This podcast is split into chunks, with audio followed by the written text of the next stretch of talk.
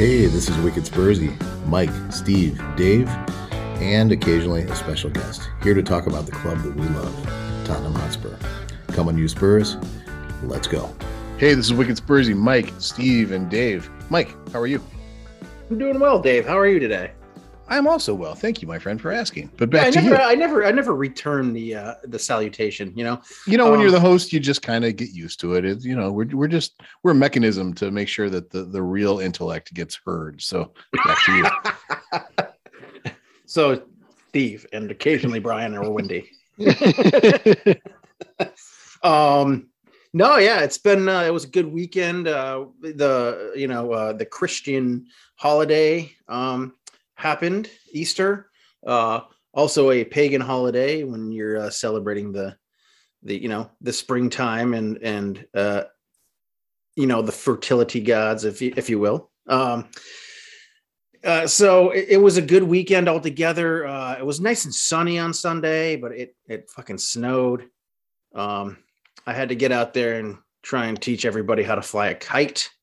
Um, then, you know, I look up in the air, and two seconds later, I look back down. I was like, "See, this is how you do it," and everybody was inside. yeah, flying a kite gets pretty old pretty quick from from my recollection. You guys agree with that, or We bought some Yeah. badass kites, man. We bought some badass kites. Um, so you know, the kids, the kids still do the thing. You know, the, the my daughters are, are already caught. She's caught on to the whole, you know, the parents of the Easter Bunny and Santa and all that stuff. You know, and so it's it's it's of like I was bringing like all of the candy and all the stuff in the other night because I, I hadn't seen her in two hours. So getting ready to set up the Easter baskets, I'm bringing everything inside, and you know I've got my arms are completely full, and I lightly kick over kick open the kitchen door, you know, from the garage, and uh, there's there's my daughter standing right there in the kitchen looking at me, and I I got all this stuff in my hand, and I was just like, Lily, close the door. all right, Mike, you. I'm She's gonna, like, I didn't see anything, Dad. I'm gonna throw this one out because I can think of my own experience. So let's go with Santa Claus. Let's go with Christmas. Um, do you guys recall when you figured out or found out about Santa Claus and what the circumstances were? Steve, you want to you, you want to take a go at that? Do you remember? Oh God. Um you know, I think it was just one of those things that like at some point I just you know logically made the connection. It's not like anybody told me. It's not like I had this big, you know, revelation or anything. I think I just grew into the age where I recognized the improbability of one person being able to do so much. And you were like four when you did that, right? Because that would that would align with your. No, that was just a couple years ago. yeah, no, that was probably, you know, eh, far too young for me to even remember. But yeah, I don't, I don't think there was any big aha gotcha moment. It was just, all right. Basically, how, about, how about you, Mike? How about you? Basically, that that tells the story of Steve, you know, being the the analytical guy. You know, Exactly right. I fucking figured you out. Um, um, me, I, it's it's maybe a vague recollection, um, but um, do you remember those uh, the WWF wrestler guys? They were like they were like maybe a, a foot tall, big They're like- rubber things. Like ginormous Ken dolls, basically, right? Yeah, but they were big rubber things. You could Yeah. drop them in on their toes, and they'd like do flips and shit. And Yeah, yeah. So, um, you know, that's what we had all asked for that year. We were probably eight or ten years old, and uh, my buddy, my buddy's older brother, showed us where the hiding spots were for all the. Christmas presents, and uh, so my buddy like was showing us all the Christmas presents, you know, and he was like, "Yeah, you see, this is." There's no Santa Claus. There's no Santa Claus. And I'm like, come on, man. Come on. That's just your mom just bought you stuff and she doesn't want you to see it. That's like the whole argument, like all the kids in the neighborhood were having over at John Aprigliano's house. And uh sure enough, uh, you know, you, you go over there Christmas morning after you've done all your presents and stuff, and we're all comparing our, our gifts and everything. And I got the I got the Hulk Hogan one and the Ultimate Warrior one, and he got like the Iron Sheik and Junkyard Dog, and we're all playing with them. And I was like, I was like, so who got them for you? He goes, Santa. He's like, and he's like, you know, I told you, I told you.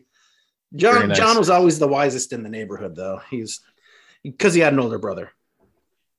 Very nice. The reason I ask is it when you were telling the story about your, your daughter, uh, what I flashed back to was being, I don't know, maybe eight, nine, or 10 years old, probably nine, um, in the window between Thanksgiving and Christmas, being at a, a store with my mom. The store was uh, called Venture, if I believe. I don't know if you guys ever saw or heard of a store like that, but it was kind of like before there was Walmart and there was Target, there was the, there was Venture, at least where I live and I was walking through the aisles with my mom, and and she said to me, "You know about Santa Claus, right?" And I, you know, I'd heard some things on the playground, and I said, "Yeah, I've heard some things," and that was the end of the conversation. She she asked the question, I gave the answer, and we we moved on and, and did some Christmas shopping. So there That we are. So like Steve, that was so De how are Niro of you. Yeah, I've heard some things. You know, you said How some am I? What a question. Um, I guess I'm I'm I'm pretty good. You know, we had our uh, parent teacher conference for Isaac, who, you know, isn't even two, so that's You got to crack fun. down. I bet. Um, I bet he's got all the potential. He just doesn't put the work in. Right. yeah, something like every like teacher's go to. Sorry, Yeah, sorry, Dave. they said he likes his books and he's got a great vocabulary for somebody who's not even two. And he does, you know, I'm not to, you know, toot my own horn, but we're, we've been pretty good at uh, making sure that he knows a plethora of words. Um, and dare I say, he knows more words than uh, most Republicans these days. So just throwing that one out there just to stick some coals in that fire. don't alienate our audience, man. We might have some people out there, you know. Get be a man of the people. That's all right. If they can string together five words to tell me off, then they've deserved it. Uh, no, I'm a little bitter. So, uh, uh, a little bit of context. My my sister, uh, her son is about six or seven months at this point, and has a dairy allergy, so he cannot have milk at all. Uh, and there is when they first made the discovery, there were exactly two brands of this dairy free formula that you could get. One of the brands uh, had a mass recall because of unsanitary conditions at the manufacturing plant, which means that everybody had to go with the only remaining brand of formula that's available that's dairy free. And what happens in America when there is a scarcity of an essential good, if your answer is people bought it up like assholes to hoard them and resell them for a profit, that's what's been going on. That's what my sister's been dealing with down in good old Tennessee. And anytime she complains about it, um, you know, being Tennessee, it's a, a very conservative state. She always, always, always gets people trying to tell her her business, trying to tell her, well, you know, you should be on, you should be using uh, breast milk anyway. You know, formula's no good. You you don't know what you're doing, and it's like just you shut the fuck up. You don't know what you're talking about. You know, there is a, a serious need to the point where you know I go out to Walmart and I'm looking to see if I can find it. I don't know if you've looked at baby formula lately, but the shelves are bare it's very slim pickings. It, it makes me, you know, happy that Isaac is on solid foods now, but miserable for every other new parent out there who's just desperately trying to get something that their kid can tolerate, right? Because without it, my nephew will get a massive hernia in his stomach that is absolutely disgusting to look at, and I'm sure very painful for him. Um, so yeah, I've I've my tolerance for uh, some of these people is at an all-time low, if uh, you can believe that, considering uh, how things have gone in this country the last few years. But that's that's all I'm going to say. On I'll step off my political soapbox and uh, we'll just go So, Dave, your your answer You know- is good. you know, Steve's I'm- doing good. Mike's muted, which um which helps with me saying what I love is I love that we're 10 minutes into the was pod muted. already. Oh, you weren't? We're No. 10 minutes into the pod already. We've talked I- about I, Santa think, I Claus. think what you're what Steve was trying to say is that he's good. Yes, Steve's yes. doing well. Steve's doing well. Santa Claus, formula price hikes, breast milk, like there's all kinds of all kinds of stuff on the front end of the pod here. I can't wait to see where we go with this. Um, so let's talk about a bad football match. How's that sound? Yeah, let's do it. Steve, or no, Mike, get after it first. We're gonna let Steve catch his breath, and then he's gonna tear apart the tactics. What'd you see, Mike? Um, what I saw was um, I saw a, a team out there that was um, not necessarily on the front foot. They were um, maybe a little cocky, uh, given their run of form. Uh, we hadn't seen uh, four in a, four in a row since uh, what 2018. Um, so, you know, it, it, it was just a poor performance all around. I don't I don't think I don't think you're going to give anybody maybe over a five. Um, and and the tops of that I think maybe were Ben Davies. Like he was the only one who didn't really completely fuck anything up. Um, wasn't brilliant, wasn't terrible. Um, but I think when you you get into a, a game like this um, where you know you've won four in a row you you had a run of form that was kind of in and out um you had a game that you completely dominated against manchester united. So you know i mean that could have been five in a row right there six in a row really um had you beaten man united. So i mean you have those games and so you get a little cocky i think everybody does you win you know you win a few in a row you get a little cocky and i guess that happens it just looks like they were all like in slow motion. They were drained out. Um, the passes weren't, you know, quick hit passes, which I think played into Brighton's hands. Brighton, Brighton um, completely dominated the midfield on us. Um, Bentancur was not good at all. Højbjerg was good in spots and terrible in others, which kind of contributes to that. Like at some points, he was like maybe a seven. He had some he had some nice nice runs forward he had some nice uh, opportunities to make some good passes, and the, the recipients weren't there. He put one straight across the box that where the fuck was Reguilón? You know, I was watching that that replay and I watched it over and over and over again. And guess what's happening in that play? Instead of making a run through the box when when Højbjerg has that ball and, and puts it out in front of the in front of the friggin' net, Reguilón is walking forward instead of making a run, walking forward. That, after a second watch uh, of the highlights, if you will, quote unquote, air quotes, pissed me off so much. It was a team that just didn't seem to give a shit. And I think it's part of it is the fact that that they thought they were going to come in and walk all over Brighton. I did. I mean, I don't I don't understand why anybody would have thought any different, um, given our run of form. But it, it tells me that they thought they're going to walk all over this team.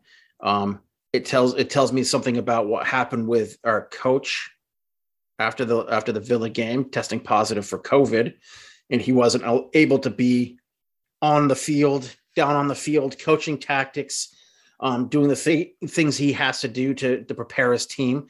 It has to do with giving his team days off that maybe he shouldn't have done. It was a reward, and maybe he rewarded them saying, "Let's see how this goes."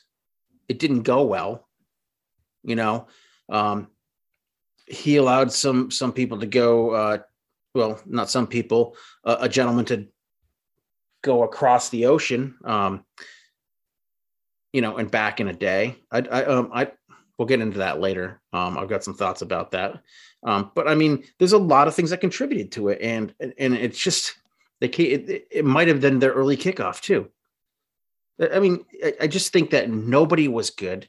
Our wingbacks were awful. Reguilón was slow, um, and lackadaisical. And I think that Emerson just was awful defensively. Romero, I don't even know where his fucking head was half the game. Um, he got fucking burned so badly on that goal. Um, I know they they they want to put it on uh, Eric Dier and Højbjerg, but it was 100% Romero that gave the ball away and then gave up on the play and and allowed and allowed the the ball to be brought into the box. It was just a bad game all around. Sonny Sonny was not on. Um, you know, Kulusevski wasn't on because he never. I don't think he saw the ball more than three or four times. Uh, I, you know, zero shots on target, man. That, that you know, one shot, zero shots on target. That's pre Conte numbers. I think you you just hit a good point that I want to grab hold of before we go to Steve. Um, simply put, we look like we did before Conte was around, and then we look like we did prior to the January window. You know, you mentioned Bentancur and Kulusevski.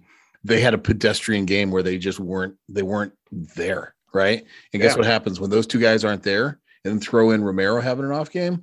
We suck like we used to suck, right? Because for some reason Harry Kane can't work his magic when there aren't some of those other pieces functioning around him. Sonny can't work his magic when when there aren't some pieces functioning around him. It was just disappointing. And I guess the last thing I would say before going to Steve is I feel like our best Conte ball, you see the ball moving crisply and quickly, structured, organized passing, and we couldn't even pass the ball to each other. passes. Yeah, couldn't Yeah, even no. pass the ball to each other in in stride.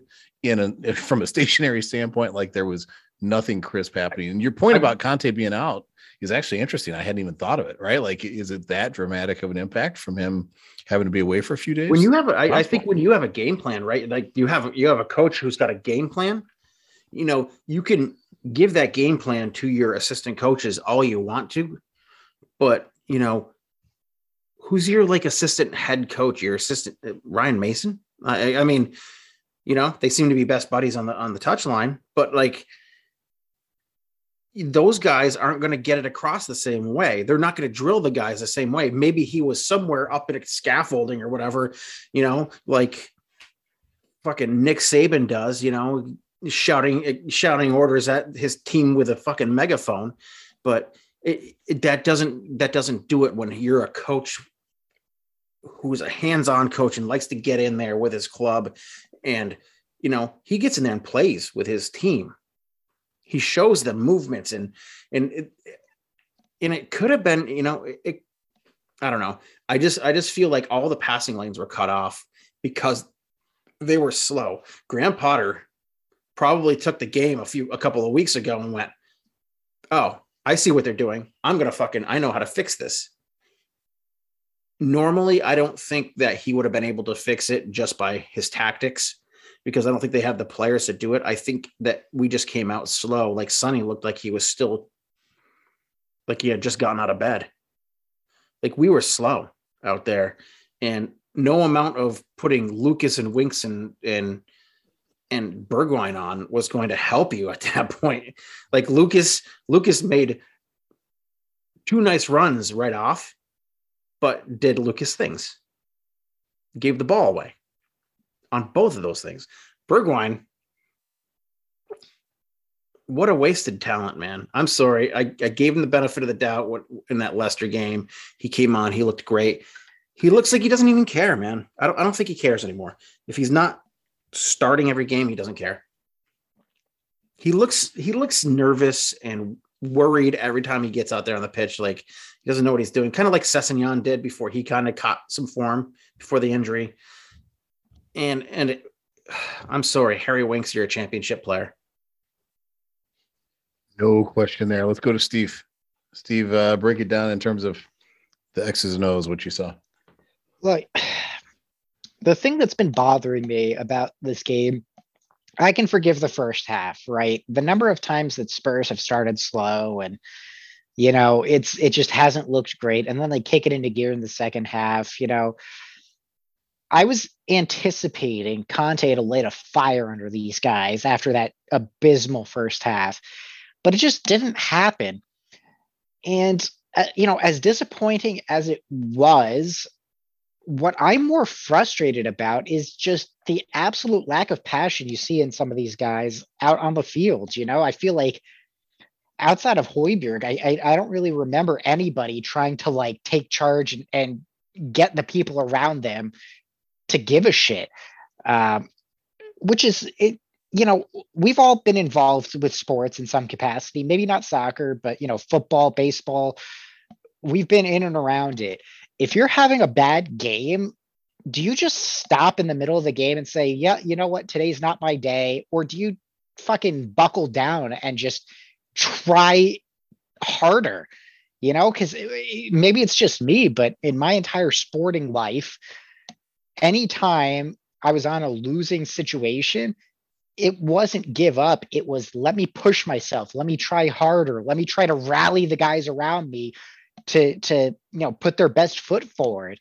And I it these are professionals. They're being paid very, very well. And they just you know, don't look like they care. I, you know, I think Mike's spot on. There was a, a, a almost entitlement to the way that they approached this game, and I can't understand how after being pressured the way Brighton pressured Spurs in that first half, you think, well, that was probably good enough. If we keep doing this, things will work in our favor after five or 10 minutes of that, they should have been thinking, well, shit, okay, let's shake the leg out of our shoes and the, the lead out of our shoes and just fucking go for it, right? Like we need to be better. We need to be faster. We need to actually put some effort in. I can't blame fatigue. There was no midweek game that we had to worry about. I can't blame well, I I can't even blame the the the Conte COVID thing because again, these are professionals. And even if Conte can't drill in the specific tactics he wants because he's not able to be right there, that shouldn't prevent them from actually putting effort into the game, right? There's no excuse for me for these guys to just be walking around out there, for them to take five touches before deciding what they're going to do with the ball. You know, this isn't day one of Conte ball. This is something that we've been doing for a while. Even without specifics, they should have still understood the basics of what Conte wants from his system and done something about it the only critique that I will throw Conte's way, because I, I 100% am blaming the players here, his subs were not great. They came oftentimes too late in the game for who we needed and in what position on the field. And I just don't understand the wink sub. It it you know that that just doesn't make sense to me. Um, I can forgive bringing Lucas on because, yeah, you want somebody who's going to bring energy that just screams Lucas, right? But to leave Bergwijn until five minutes to go, he had one chance, and it was arguably our our best chance of the game that he just completely fucked up. But it it leads me to think like if if he was on earlier, would he have been able to contribute something more? And you know, we're always going to find ourselves in this game of what if, what if, what if, but the fact of the matter is there were zero shots on target. It took far too long to change anything. And then coming out in the second half when they needed to show the entire stadium that they meant it, that they wanted to be serious contenders, they just dropped the fucking ball. And, it, you know, they might as well have not even shown up for that game. Maybe mentally they didn't, but that's to me, the players completely fucked that up. And if we don't see a response this weekend, you know, I, I, I don't even know what to think. It's it's it's embarrassing. It's it's laughable. You know, we were sitting here just last week talking about how great our form has been, how it seems like things are finally clicking. And then to just have such a pedestrian, complacent reaction to that, uh, you know, if it if it takes wicked Spursy calling them out on a week by week basis, whether they perform well or not, for whatever superstitious bullshit needs to take place to actually get a good performance. I think we have the moral obligation as Spurs fans to pick somebody to absolutely shit on every single week until the end of the season just to get them over the line. You know, we talked superstition last week. I think we need to we need to lean into it. And here I am calling out every single one of those fucking players for being absolute garbage turn that shit around. It's Gollini's fault. What do you think, Mike? I said it's Gollini's fault. Yeah, totally. Yeah. Let me let me just share my thinking. I think you guys know where I'm going to go with this because they uh, because uh, you know how I kind of see some of this stuff. We look like crap. We truly did. I remember it was maybe a month, six weeks ago. Hugo Lloris came out and made some comments about how specifically he, Kane, and Son needed to like show everybody how important it was to to to make the run for top four. And you know, remarkably, that's been happening. We we we got hot, we played well, improved on a week by week basis, and and are strongly we're we're in a good driver's seat for the four spot. Maybe if Chelsea has some issues, we could creep up to third. But let's just let's just be satisfied with fourth. The thing is, even the best teams in the world drop a turd in the middle of the table every once in a while. So I can come to terms with a team having a bad day because it happens and it happens across a, a 38 game season or in the in baseball 162 game season in basketball an 82 game season right? Like it happens. So i can come to terms with that. Um what i want to see is those same three guys hugo son kane cut the bullshit and make sure that doesn't happen again. You know there's a part of me that is okay with us having a bad game yesterday. There's a part of me that's okay with all the new guys being off. There's a part of me that's okay with us looking like crap as long as we do something with it.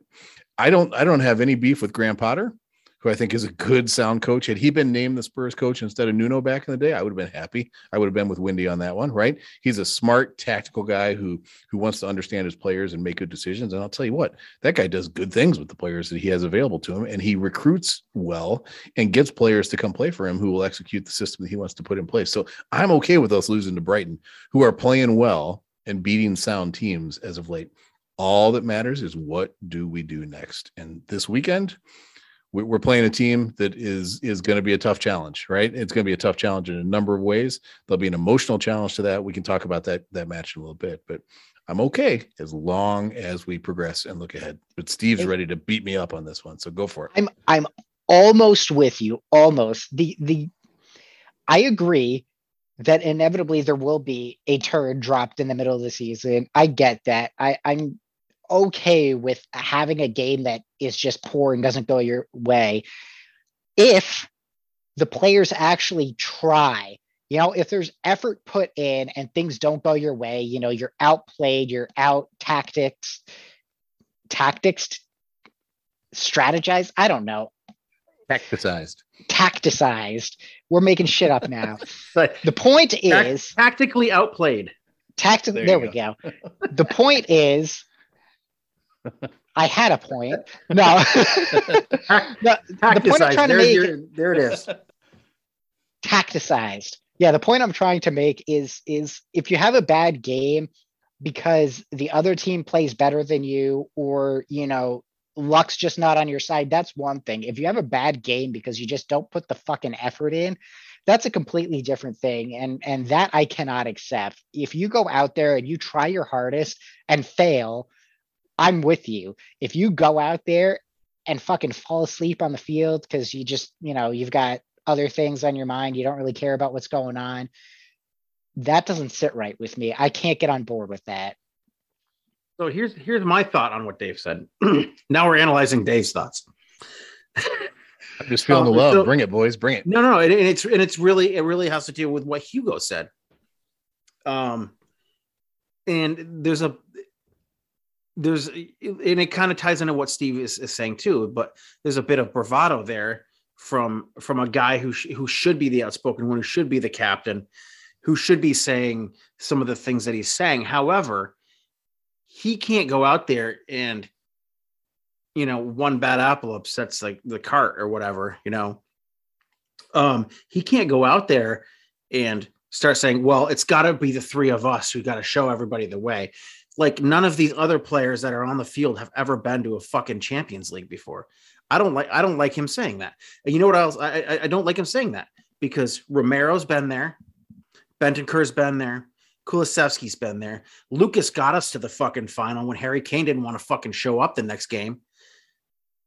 Um, Davies has been there. Davies, fucking Dier, Yep. Winks. Like all those guys, Winks that year was fucking phenomenal, right? Whoa, whoa, whoa, whoa, whoa. No, he was the guy. He was the guy that we thought he was going to be. He was developing into the guy we thought he was going to be. You know? You never know. Skipp could fucking turn into Harry Winks. Who knows? Um, but my my point is that like you you have to you have to approach it. eh, You know, if you're going to go out into the media and say shit, you have to approach it. You know, in a way that you're gonna you're gonna show that one you're the leader, but also it's a team. It's got to be a team mentality. So he probably could have said something different, like, "Yeah, we got to show them the we have to show them the way in this league. We know we have guys who have been there before. They know they know what it feels like. We have to we have to press on that. I, I, I don't like Hugo saying that. I do not. I definitely do not like Conte saying saying, "Well, if you're not going to win, just don't lose." I don't like that either. I, I don't know. I, I what do you think, Steve? I don't I don't know. Well, I think that we've we've looked at this logically. We've analyzed the situation, and and I think we've done a pretty good job at delivering the facts. But I want to posit some alternative facts that might better explain how that game went wrong and the situation that we currently find ourselves in. And in order for me to do that to you, we need to take a trip down memory lane. 2019. Okay. Mikel Arteta becomes coach of Arsenal, right? It's the last time I believe that Arsenal were in Europe was the season before 1819, right? So they haven't been in in Europe since then. Arteta's now the coach, right? The only thing that makes any sense to me at this point is that when he joined Arsenal, he reached out to some really shady people and he found a way to put a curse on that number four spot to make sure that if it can't go to Arsenal, that anybody who is in that spot is going to suffer as a result. Now, we've seen a number of play, a number of teams so far this season that have been in that fourth place, and we all think, you know, they're they've got it, it's theirs to lose, no big deal. And then they fucking shit the bed it's clearly cursed. Clearly, there is no doubt in my mind that the, the fourth spot's just cursed, and it has been since 2019. It has been a constant struggle. You've seen it on social media all the time. People saying that we're, we're playing this game, you know, top four is lava. And that's exactly what it is, right? Nobody wants that fourth spot. We've had team after team, United, West Ham, Spurs. At some point, it was their spot to lose, and they inevitably fall to pieces as a result. Who stands to gain from a situation in which a Champions League spot is suddenly undesirable for the team that holds it. And it is the team that hasn't been in there since Mikel Arteta took over in 2019. Mikel Arteta has whoa. cursed the fourth spot. He has cursed it, and that curse will not be broken until Arsenal get it, which is to say, it won't ever be broken because fuck Arsenal, they're just garbage and will not be in the Champions League at any point in the near future. So we're going to be in a constant state where between Spurs, United, West Ham, Wolves, fucking throw Leicester in there, whoever else, you know, some shock surprise team. Nobody's going to be able to hold on to that. It's going to go to the last day of the season, and it's all because of this bullshit curse that Arteta has placed on the position because he can't fucking win it fair and square. So, Steve, comment and a question. Comment. Top four is lava is a fantastic freaking statement. Might be the might be the episode title today. I'm just I'm not sure, but I want to throw that out. Question. We didn't put you in the corner yet. Why uh, did you just come out of the conspiracy corner like swinging? What, what did you just do? Uh, you know, I felt Dave that this was an appropriate transition. You know, it's it's we've looked at it logically. How else do you look at it, right? With different logic, you know, alternative facts, something that uh, may be a little easier for us to understand and, and cope with. Because let's be real, you know, Spurs have been on hot form for a few games in a row. And the only reason I can think that they would be so pedestrian is if there was some sort of fucking witchcraft going on. This is clearly cheating to me. Clearly, Arsenal is out to get Spurs with some fucking witchcraft bullshit. And it just blows my mind that it's taken us until this very episode of Wicked Spursy to address the rather large elephant in the room, Arsenal can't win fair. We've seen them use dirty tactic after dirty tactic to postpone games to try to get yeah. their best players back. What's left? Going beyond rational thought and doing something that most reasonable people wouldn't even consider. I'm here to tell you that I am not a reasonable person. And therefore, Arteta is not pulling the fucking wool over my eyes. I am on to you. I am not a reasonable person. Steve, is he pulling the woolwich over your eyes? Oh, pull the yeah, woolwich over. There it is. There it is. That's further proof that Mikel Arteta is using witchcraft to curse the fourth spot because if he can't have it, fucking nobody can. That piece of shit. You wow. You know, this is all born of the fact that I asked Steve what he's thinking. I just yeah. want you to know. What do you so think? really, Steve? it's your fault. I'm never saying that again. See, and, and listeners, like here's here's how our pod we don't have a plan, but here's how it usually goes. Hey guys, how you doing? Blah blah blah blah blah. Let's talk about the match. Blah blah blah blah blah. We do. Hey Mike, what you drinking? Blah blah blah blah blah. We talk a little more. We go into Steve's conspiracy corner. We close it up. Steve just threw the whole freaking thing out the window now we are truly uh, flying blind. So, Steve, wow, I'm not a reasonable person is another good statement that could be an episode title, if not tonight, at some other point in time. Um, I let's save reaction to to Steve's statements because Mike, I'm curious about something. Do you know what I'm curious about? What are you what what what's that? I would really like to know. Hey Mike, what you're drinking? Well, Dave, I love it when you do that. He does. He loves it. We're all about um, the transitions tonight. Just picking our moments and taking it. You know, we're like we're like fish with the with a nice segue from song to song. It kind of just flows. It just keeps flowing, and then it, you know, at some point you come back into that just first swimming, song, right? Like just yeah, it's amazing. Uh, speaking of fish, uh, I got a pretty trippy looking uh, a can of beer here, um, and uh, I man, it's it's from Estonia it's from a brewery in Estonia, um, part of the former Eastern Bloc, if you will. Um, it's I won't. you won't. Unreasonable, Steve. Strikes again. Bullshit, bullshit, Steve. I, I, I feel, I feel as though you might be a socialist. Um, anyway, this one is called. Uh, I, I, I'm probably pronouncing it wrong. You know those old you know you're a redneck jokes? Steve you know you know you're a socialist. Yeah sorry. Back to you mike. You might be a socialist if um this one is called from a brewery called puhala. Puhala puhala? How you spell that? Spell that for me. Uh it's p-o uh the o has a little mustache over the top of it oh gotcha mustache O. okay um H J A L A. Puhala? Pujala? Uh, I don't know. It's it's part of the. This beer is called Torm. Um, it's an imperial Gose with lingonberries and honey. I do you spell Torm?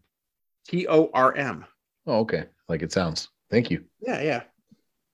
Um, sounds it just it sounds very Norse to me. I don't know. I don't know if there's a there, there are probably uh, Vikings in Estonia. Uh, you know, Estonia, Russia. Um, there were definitely Vikings, Danes there uh, at some point that created that civilization. Um, but this is a really cool, trippy looking can. It's very uh, it's not tie dyed, but it's it, it's it's kind of like liquid color looking. Um, if if you know what I'm saying, you know, you see those old 70s, 60s, and 70s videos you know the the Jefferson airplane videos with the liquid color behind in the background. It's kind of like that. Um, looks really cool. Um, it's it says it's a strong sour and salty wheat beer. So it's brewed. It's a wheat beer, which is uh which is fantastic. I love wheat beers.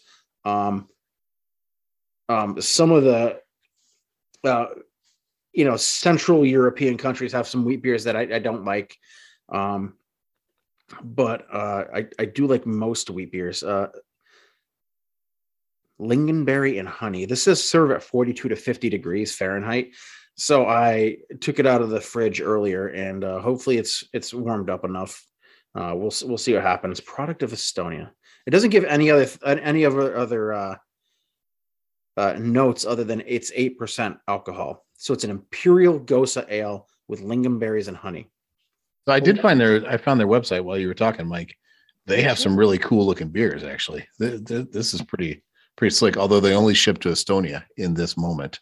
How about that? It's Weird. also fun fact. It's pronounced Pohila. Pohila. Yeah, I just watched a video. Uh, It's a, it's, Yeah. it's actually a town, right? Tallinn is the town Oh, interesting. Um, where everybody knows your name. That's the name of the video that I just watched. it's got a it's got a cool like little little pop top on it, like a like an old school. Uh, Oh yeah. Budweiser can, like very old school, that like, or like the early uh, wide mouth cans. Uh, it's 11.2 ounces.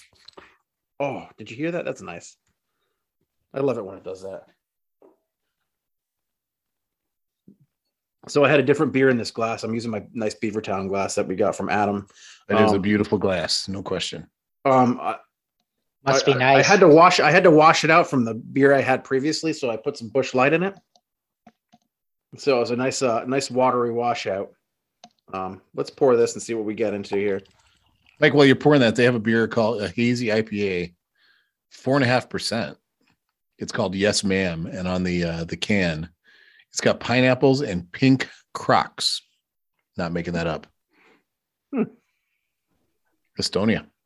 I got to tell you, uh, this Beavertown glass fits this 11.2 ounce can perfectly.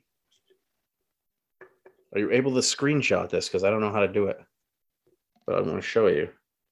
That's pretty. Isn't that perfect? Uh, it we know. looks good. It's got a straw. It's got a, like a almost not a straw. It's more like a caramel color uh, to it. It's I can smell it ju- just sitting here on my uh, on my desk, um, and it has that like that. It has that sour, typical sour type smell. That yeasty. We we got into it last week. We don't have to, you know, revise it.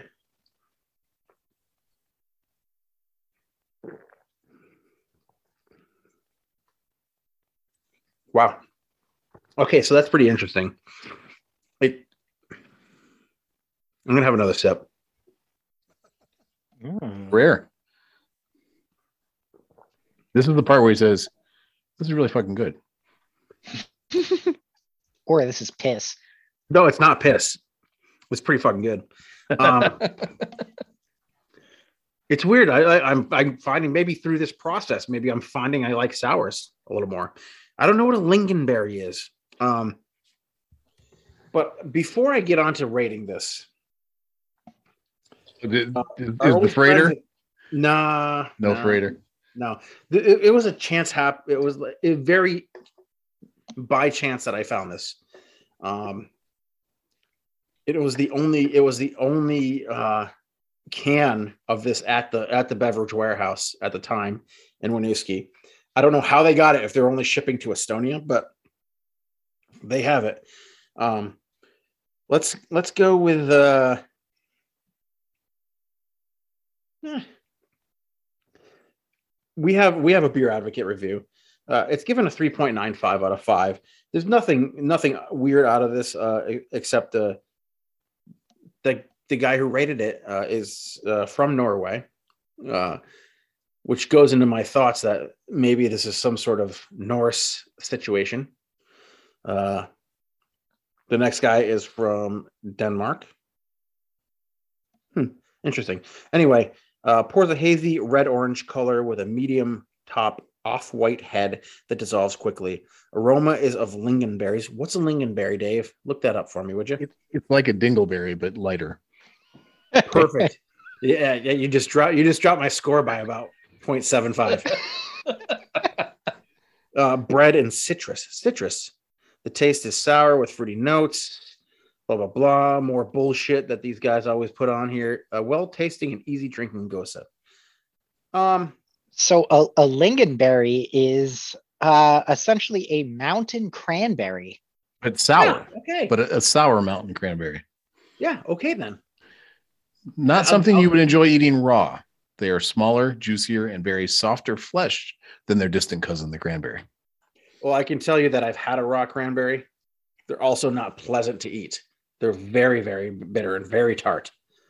Um, yeah, I can see this being a cousin of the cranberry. I get that a lot in here. I mean, um, I just I couldn't put my I couldn't put my finger on it. Um, three point six. Oh, damn, so close. You're close. Steve You gave you, gotta, three. you gotta put that shit on the chat, Steve, because like It- I- it's I it's there. We DM'd each other. We we make our predictions while you're you going. BM'd each other. That's weird. That okay. Only Mike. Only Mike. Screw you, Mike. We're not telling you what we, what we predicted. No, Steve said three seven. I said three nine. So you uh you were closest to Steve. it's a good beer. I don't. I. I. I can't really. Uh, I can't really decide where where I would like to have a beer like this. Um, again, I don't like sours too much. Typically, I like goses. Um, I think the best one I've had ever is Lost Nation uh, Brewing. Um, but I think at some point we're gonna have to start turning this into beers I've already had before, so I can describe them to people because I'm running out of beers that I've not had. I, Well, I I'm feel like I feel like Lone Freighter, who's had we'll- every we'll- single we'll beer just have man. to get somebody to uh, start sending random shit to you. I wish people would send random shit to me. That'd be nice. I think you just confirmed you are a Lone Freighter, what we suspected all along. So now we know. No, I told you he's an Arsenal fan. Ah, true. You did. Ugh. All right, Mike. We appreciate that. So that was how do you how'd you say it, Steve? Po- Pohilla? Kohala? Pahilla. Po- Pohilla Torm, 3.6. Mike likes it. He's liking the goses. And uh we're we're moving forward with that. So this has been Hey Mike, what you drinking? Steve, what are you thinking? I'm thinking that if they start distributing more to the U.S., uh, we can probably cr- claim credit for that. So, uh, you know, if any of you brewers out there in Estonia are listening, and uh, you know, you want to make your footprint in in Vermont, uh, which is, of course, the uh, what do you call it? The the gate to the rest of the United States in terms of beer. I assume. I'm- question. Yeah. yeah, ju- yeah. Yeah, you can, you can back me up on Portland, that. Oregon. Yeah.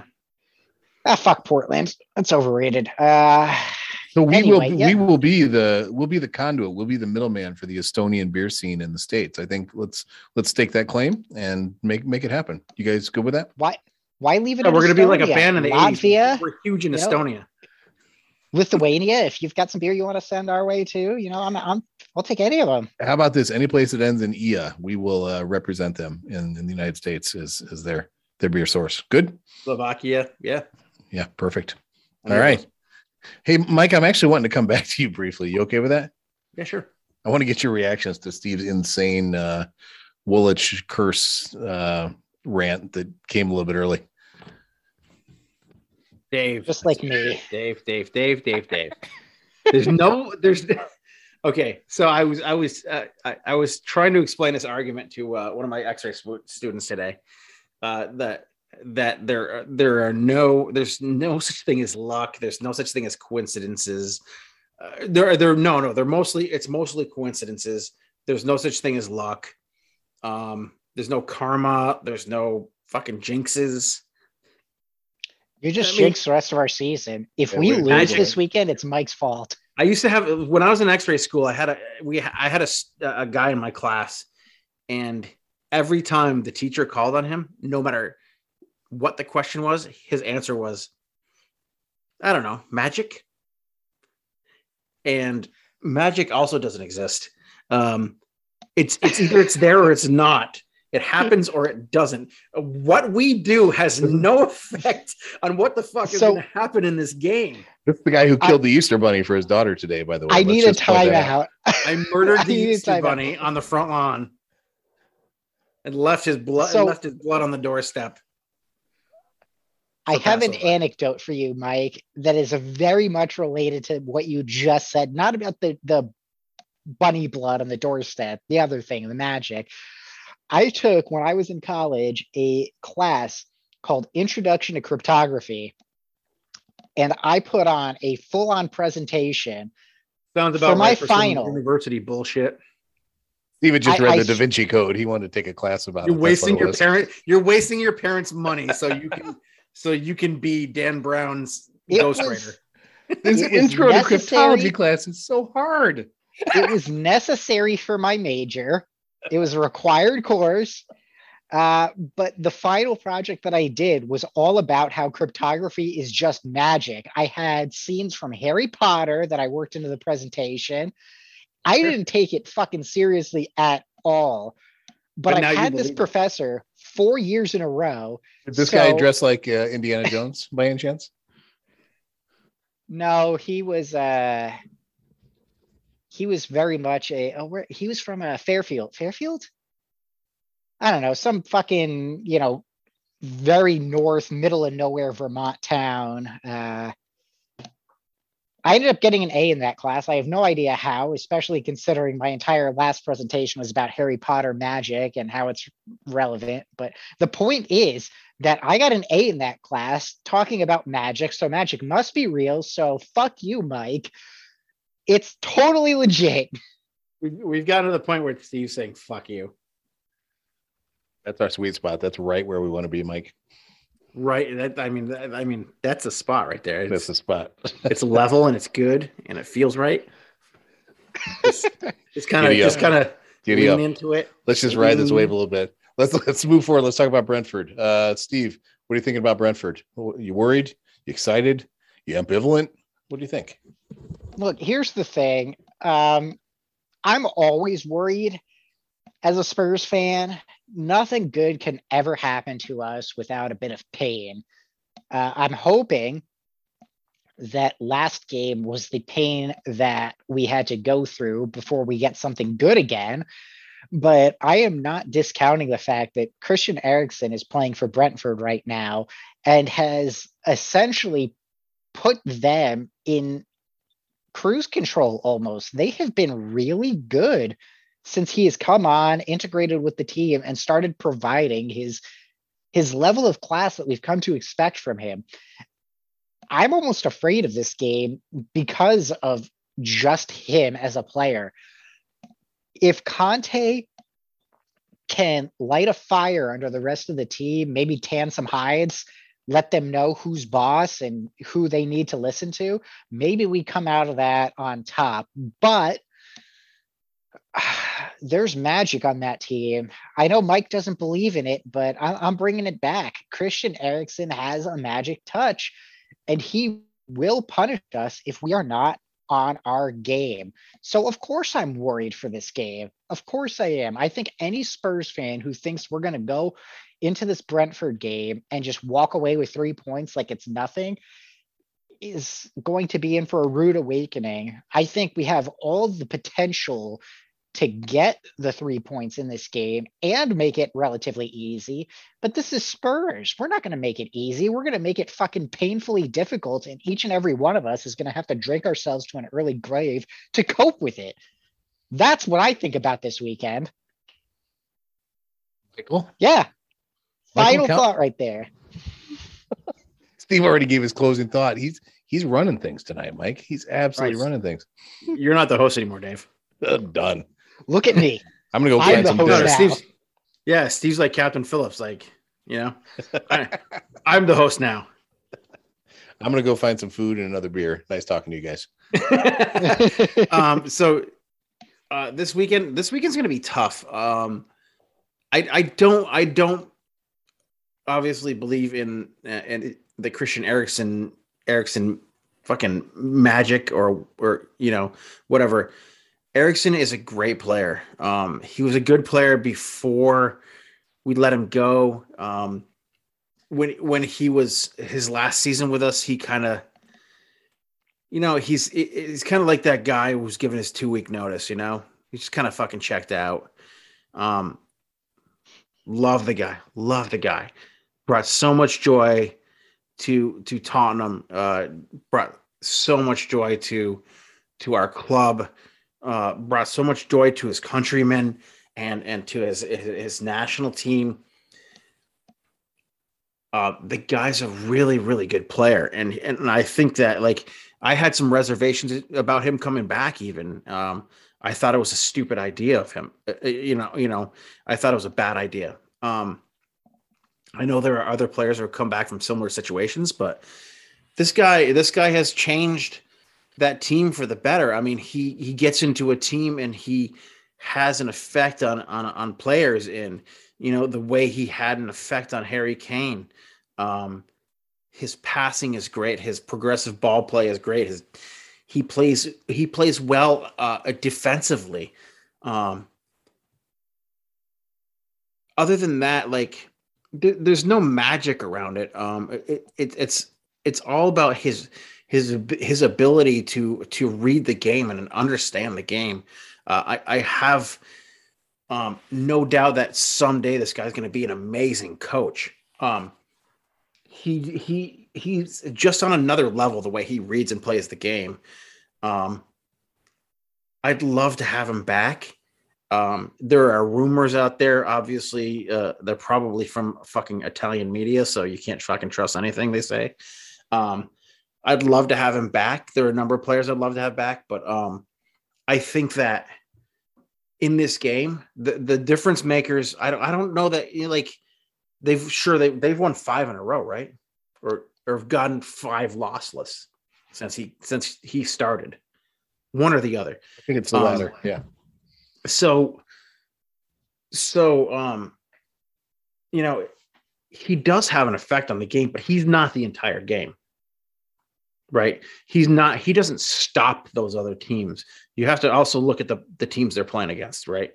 Um, he just came in at a time where they were playing some favorable, they had some favorable matchups where they could get healthy. They're, they're past that relegation zone now, so they don't have to worry about, you know, being relegated. They're, they're, they're, they're firmly in the Premier League again. So, um, the guys you got to watch out for, or the the guy you have to watch out for, Ivan Toney. If if Christian Eriksen is is the magician here, then the the rabbit he's pulling out of his hat is is Ivan Toney. Ivan Toney's the man. Um,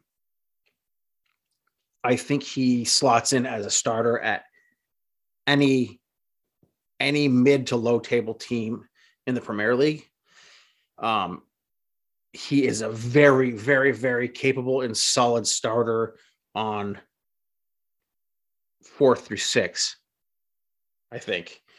Um, I, I, think I, I think he would be a fantastic guy to put up front with Harry Kane. Uh, I would love to see a guy like that on my team. He's a hard worker. He's smart. He also knows how to read the game. Um, he's fast. You know, uh, like we we need a guy like that on our team. Um, so uh, this is by no stretch going to be a walk in the park. It's it never was going to be a walk in the park. We happened to catch them uh, in a bad in a in bad form when we played them last time. What we beat them three nothing, right? Um, you know, it, it this game's going to be all about who scores the first goal. I'm not making predictions this week because I predicted we were fucking roll Brighton. Um, and honestly, like I don't think we're gonna roll Brentford. Brentford's not an easy team to play. Thomas Frank is is not um he's a hard coach to game plan against because you know he can be completely defensive one week and the next week come back and be tactically um on the on the front foot um so you never know what you're going to get with him he's he's much like his his uh his doppelganger Willem Dafoe is like he's a fucking wild card. You know. You may uh, recall, so, Mike. I was I was an early fan of our boy Thomas Frank. He's uh no, you totally were. You you were you were a fan of the Brentford Bees a few years back when they're in the. It was. Absolutely. Yep. Uh, I, I I like that team, and I and I and I like their I like their they have a bit of swagger going on now.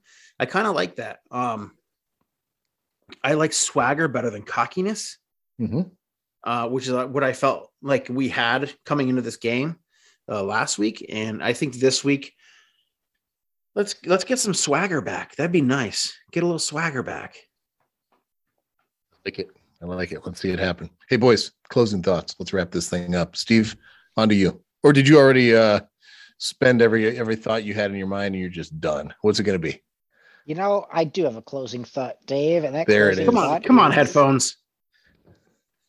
Is just how lucky I am that not only do I get to watch Spurs play this weekend, but on the very same day, I get to attend Maple Fest. And I am so looking forward to Maple Fest. A nice, fucking fun time. Maple everything, maple food, maple drinks, maple uh, literally everywhere. It is going to be a blast and it's practically in my backyard. I cannot wait. It's been a long two years since the last time they put this thing on. And I, I want my goddamn maple. I want it now. Um, there's a couple places that I'm I'm I'm hoping will have little uh uh like I don't know Relax, kiosks Salt. or whatever set up. I was thinking the same thing exactly. I called you Veruca Salt. I want it now. No, but uh, there's a so I don't know if if you're aware. There's a, a, a shop opening up in in St. Albans here called Hangry, the donut bar. They put out some fucking amazing, amazing donuts, and they're finally getting a storefront. And I'm really hoping that they they attend this uh this Maple Fest this weekend with, of course, donuts. Because I I had one of their maple donuts a, a couple weeks ago, I, I I swear to God, I dream about that donut sometimes. It's it was just so fucking good, and I cannot wait to get my hands on more. So yeah, you know, I, I've got something to look forward to this weekend, even if Spurs somehow manage to shit the bed again and make me miserable. At least I'll have my maple. There you go. Mike, how about you? Closing thoughts. I will also be there, Steve. Um, let's meet up. There's got to be a maple beer in there somewhere. I think uh, maple breakfast stout from uh, 14th Star. Is, uh, That sounds about boy, right. you know, you know, it'd be great like a like a float, like a uh, like a maple breakfast stout float with a with a drop of uh, vanilla ice cream in there. Wow, that'd be great. Anyway, Make it so, 14th star.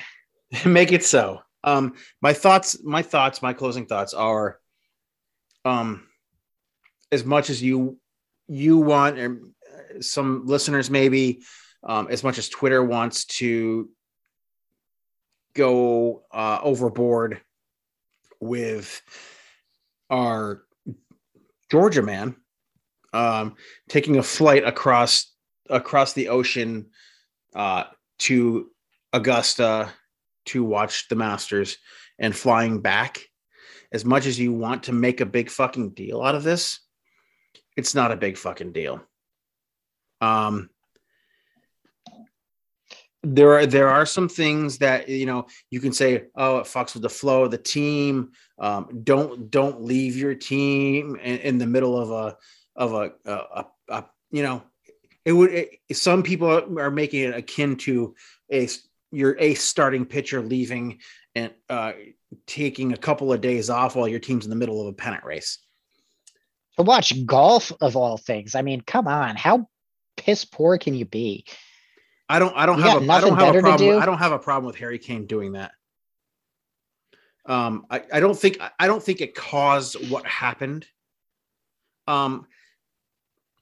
That said, like you are in the middle of a, of a race for for top four. You have to be a leader. You're supposed to be a leader. Um, maybe is now now is not the best time for to do that, but at the same time, you consult your coach. He says, "Yeah, go take some time off. You guys have been working really hard. You've been in great form. Take some time off." He went and took some time off. He did what he needed to do. He did what he wanted to do. It's it's not any different than like say, fucking, you know, back in the day, Kyle Walker going out and saying, "Oh, I got a couple days off. I'm gonna go get fucking hammered and go to the clubs for fucking three days, and then I'm gonna come back and I'm gonna do my job." Well, I get Harry Kane to do his job, but nobody else did either. This had nothing to do with Harry Kane fucking leaving and going to Georgia for a day to watch the Masters. Uh, you know, I, I'm I'm sick and tired of Twitter like blowing up over stupid little shit like that. Like there's there's no reason that Harry Kane can't do what he wants to do on his days off. There's no like it's no different if Sonny goes out and plays fucking racquetball for fucking 84 hours straight. Like it's probably going to wear you out when you're in when you're in a transcontinental flight or whatever. And I, I know Sonny probably doesn't play racquetball. Maybe pickleball. Pickleball's big now. Pickleball's big. But yeah, but at least that's fun. Like nobody else performed. Nobody else performed. You can't people are out there blaming this on Harry Kane. You cannot blame this shit on oh. Harry Kane. It, it, it is what exactly what Dave said at the beginning of this podcast. All that happened is that sometimes you lay a turd in the middle of the table, and guess what happens? It stinks, especially on a holiday. It stinks. And you know what you got to do? You take that turd, you sweep it off the table, you throw it in the trash, and you move on. You don't keep talking about the turd.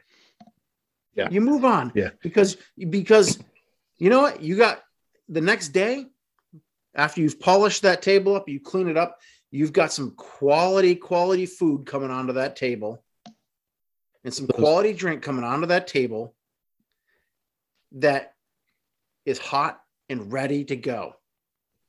Mike's just rolling delicious. with that analogy. He's rolling. It's going to be delicious, and it's going to be and it's going to be amazing, and it's going to fulfill you. It's going to fill up your soul, and it's going to fill up your mind. It's going to fill up your nostrils with the smells and the tastes, and and and it's going to make everything okay. Yeah, you know, Mike. I, I think I, in the end, Spurs are going to be okay. We lost one fucking game. Relax, guys. Relax. it's not Harry Kane's fault. I love hearing Mike say that. Here's what I want to say on the Harry Kane thing um because you know i'll be the first to try to hold him accountable if i think he's being a goofball and while i personally think flying to georgia um is a bit excessive here's the thing i just looked it up it's basically an eight hour flight from london to atlanta right so eight hour flights suck that's that's no fun that's uncomfortable but you know what's what's important to acknowledge there have been times that i've driven eight hours in a day for something and driven eight hours back and five days later, I wasn't talking about it, which is what this would have been if he went on Monday and then we played a we played a game on Saturday. And there's another piece worth acknowledging. Harry Kane flies a little bit differently than Wicked Spursy Dave does. You know what I mean? Um, he's probably in a relatively comfortable situation probably has the ability to, to, take a nap whenever he, he needs to you know he doesn't have some goofball sitting next to him asking if they can get up and go use the restroom or or the beverage cart lady banging him in the knee every time they come past while he's trying to fall asleep right? I suspect harry is is traveling relatively well. So if the guy wants to make a, a 16 hour round trip trip he's to go do something fun day off yeah, let it let him do his thing and then retreat to his egg and get a freaking nap. And that was Monday. And we played on Saturday. We laid a turd on the table. But to Mike's point, we'll bring out the nice plates and silverware next weekend, and uh, we'll hope that everything's good from there. We fired up now, boys. We excited? Oh, Steve, we thought he was done. Counterpoint. God if damn it, I, I thought I was going to go to have dinner. I thought I was going to have dinner if I had a work colleague that went to watch fucking golf and then came back and told me about it, I'd probably spend the next week, you know, wanting to fucking hang myself for having to listen to that. So maybe he did have some kind of an impact on that team, and it's all golf's fault. I'm blaming golf for this loss. Not Mikel Arteta. No, I, I, blame him for just about everything that happens uh, you poorly if Gareth Bale, if Gareth, if Gareth Bale were on this team still, he would he would have gone with Harry. Yeah, yeah, and they would have had a great time together, and then it would be called team building. You know. Instead, it's, it's just one guy the watching some fucking boring ass game, and then coming back, and I'm sure he told. This is not. This is it. not Harry Kane. This is not Harry Kane stopping. Uh, you know, it, not going to fucking, you know, preseason training because he wants to hang out and be a celebrity in Florida with with Tom Brady. Yeah, that would never happen. is- Jeez. Holy, I'm sorry. this is this is this is Harry Kane. This is Harry Kane uh getting a couple of days off, uh going within his means to do a, a, a relaxing uh, uh, well probably not relaxing because he's walking that entire fucking course probably with the with the players but going going and doing something that he likes you know? When you go on vacation you know vacations are not always the most relaxing situations. You ever been to disney? It's Yep. yeah it's not a relaxing situation. You don't come back refreshed. Well, that's this is because that you, harry you tried to to do. you tried to drink your way through Epcot. That that's why you felt that way, Mike. two different times three no three different times three different times yes uh the, the there was one time where my mother was not impressed because she was there and i had and i had children at that point Classic. Go Let get your never- dinner. Let that's everybody another know. discussion for another time david Thank All you. right, that'll be next week. Hey, Wicked Spursy fans, we appreciate you. That's that's our episode. Uh, we'll be back after the next one, gentlemen. Appreciate you as always. Time to wrap things up. Uh, Steve, one last comment, Quiz, quiz, quiz, quiz, quiz. and Be Don't be an everyone. asshole. and Mike. be safe There, there it is. Peace, suckers.